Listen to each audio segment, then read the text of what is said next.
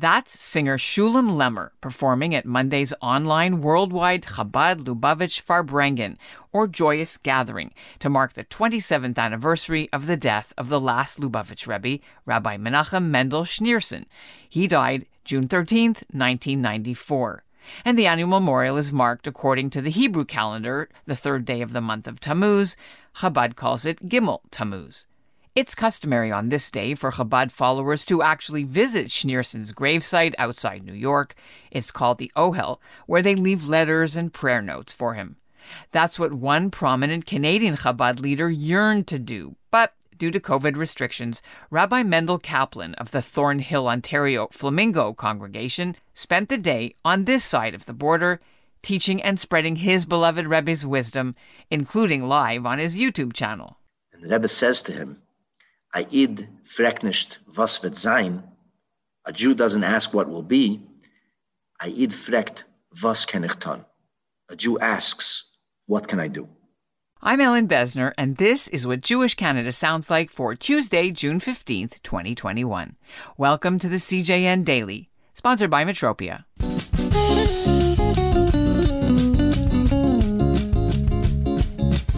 The title of the Chabad live-streamed event was Unfazed, and speakers, including Elie Wiesel's son Elisha, talked about how the teachings of the Chabad Rebbe help them live better Jewish lives. The event is especially timely because North America is reopening after more than a full year under COVID.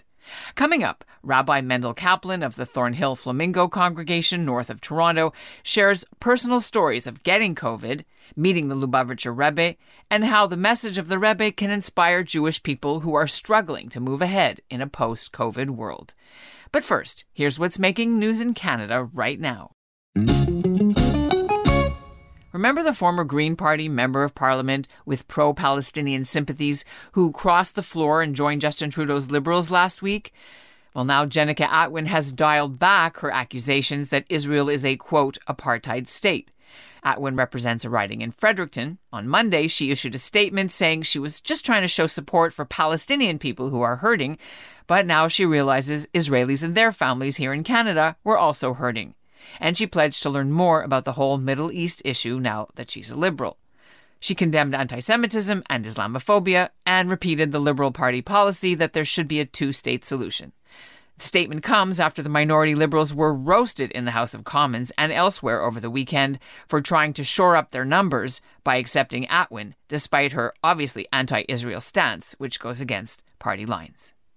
In Montreal, police are investigating after a kosher restaurant in the Ville-Saint-Laurent neighborhood called Chez Benny had the front door smashed in, and there was an attempt to set the place on fire. Both B'nai Brith and Sijah say the incident is being looked at as a hate crime. The owner told B'nai Brith he plans to reopen on Wednesday. The online Chabad concert for the Rebbe's Yahrzeit marks two important milestones for Rabbi Mendel Kaplan.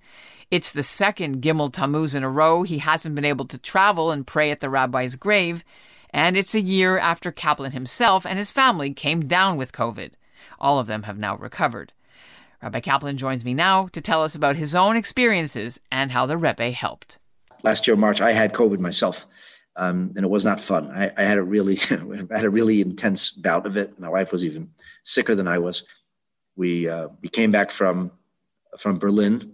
The end of March, we left to Berlin.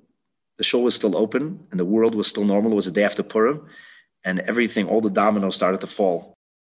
So and, you, you know, COVID, your wife, your children? Well, my children all tested for antibodies, and I have a, uh, I have a son who lost his taste, and it's still something that vexes him, but no, none of them were really sick.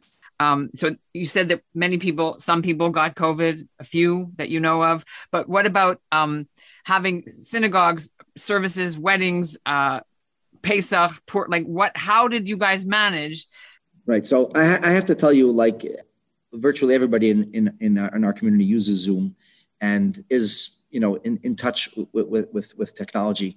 Um, we did it much like everybody else with, I guess, with our own unique take. It was, it was the most debilitating part of COVID was not the illness itself. It was that which came along with the illness. It was the social distancing. It was the it was the isolation. It was, it was the people not being able to come together. That was far more debilitating, far more painful, and exacted a far greater price than the actual illness itself. Um, how did we cope? It was, you know, every month was different, and uh, was was was challenging. It was very challenging. I, as from the moment I recovered, I tried to be on Zoom every single day. I reoriented the way I interact. I, I opened the YouTube channel, which today passed the three hundred thirty thousand mark, which is nice.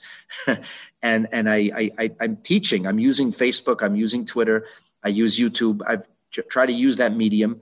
Um, as soon as we could have services, we did have services, and we've, we've done everything we could with the limitations that we've had to the best of our ability, I think.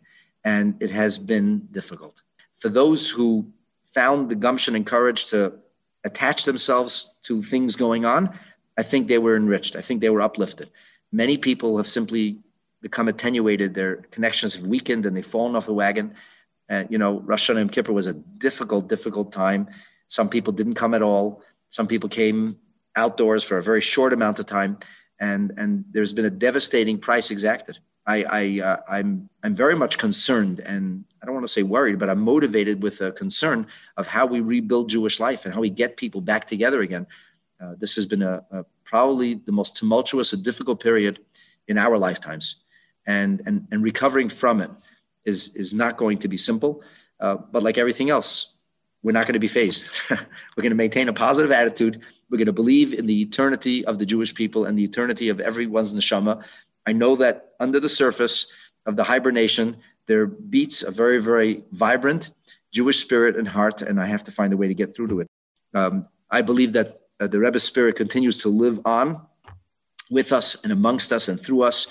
And uh, he's very, very much a part of my life, and I think very much a part of the life of my community.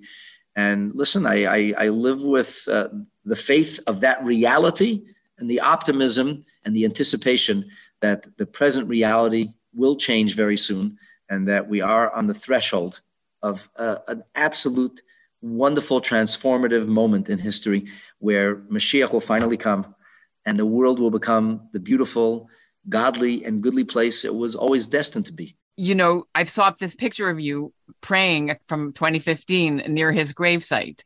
Right. Tell us about that experience. My earliest memory of the Rebbe is in nineteen seventy-six. Um, I'm five years old, and the Rebbe was giving dimes for Hanukkah to the children. And the Rebbe was always much larger than life to me. It was this, I, I was I was in absolute awe Uh, of the Rebbe. So I, as a child, I my memory begins from the age of six, and I've, I see the Rebbe often. My parents came to, to to New York on a regular basis. I had never heard anybody else blow the shofar. Let's put it that way. Like my, all my childhood, all, every high holidays, we were in Seven Seventy at the Rebbe Shul. And from the age of twelve, I saw the Rebbe almost on a daily basis, straight through to my twentieth birthday. Um, I, I recently saw a picture. I actually posted it on Facebook just on Friday, a picture of me um, at an, an occasion where the Rebbe was davening, leading the services in the smaller shul upstairs, and it was very tightly packed. And I'm I'm a teenager. I'm like leaning in. I'm literally three feet away from the Rebbe, and it really like, uh, if your question is that I that I feel a very a very very personal connection to the Rebbe, yes, yes, and and I cannot explain to you why uh, a, a teenage American boy um, loved this man so much. Why why I was prepared to dedicate my whole life to move anywhere in the world and do whatever it would take. To me, the greatest dream was to be a shliach, to be part of the Rebbe's army. And that's, I would have sacrificed and given anything for it. And, and that, that's the most important thing for me. Speaking of which, you you did go pray at his grave in two thousand fifteen. Is that right. the only uh, time you've been so, at his grave, or so, you've been there many right. times? So, so I, that's how we got into this conversation. So the most difficult thing of the whole COVID lockdown for me was actually the notion that I haven't been able to travel regularly to visit Uh, the Rebbe's grave. I have to tell you that as a rule, I would be at the Rebbe's grave almost every month. So people from my community would, you know, we, we'd fly out in the morning, right now, right here in Toronto, right? We fly out in the morning. Um, we'd oftentimes um, go to the Ohel. We'd, we'd pray and come home to Toronto. Uh, many, many of the times I, I didn't even visit my parents. I never have time for anything. I go by days hardly eating, and yet I always had time to go to the Ohel, and I never felt I, I lost that time.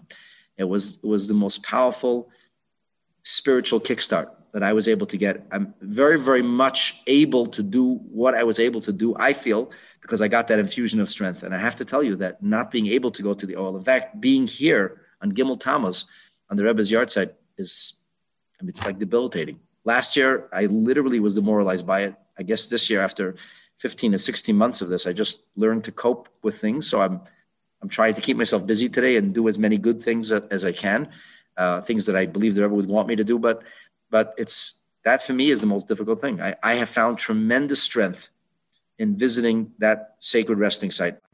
So Gimel Tammuz, the significance of Gimel Tammuz this year uh, is because it's happening as we're coming at the end of COVID.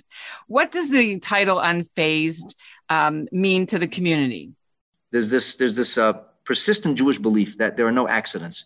And the reason that uh, Hashem, in his infinite wisdom, God placed you and me in this particular geography, in this particular time in history, is not an accident. And that we have to ask ourselves, what is expected of us? How could we do our unique part in making the world a better place, in, in repairing Hashem's world and preparing it for the coming of Mashiach? Are we going to be simply reactive? Are we going to deal with circumstances as they come our way, if and when they come our way? Or are we going to have clarity of vision, and despite whatever seems to get in the way or seems to serve as an obstacle, are we going to continue? The Rebbe follows the famous Torah tradition of being unfazed. The New York Times says COVID has killed over one thousand eight hundred Jewish people so far, including from the ultra-Orthodox community. In some parts of Canada and in the U S and Israel, some ultra-Orthodox Jews continue to hold large classes, attend large gatherings for weddings and funerals, all despite COVID regulations. Rabbi Kaplan did warn his community to follow the rules, to stay socially distanced, and not to get together for Passover.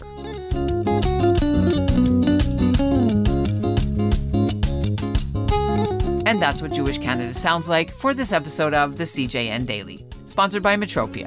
Integrity, community, quality, and customer care.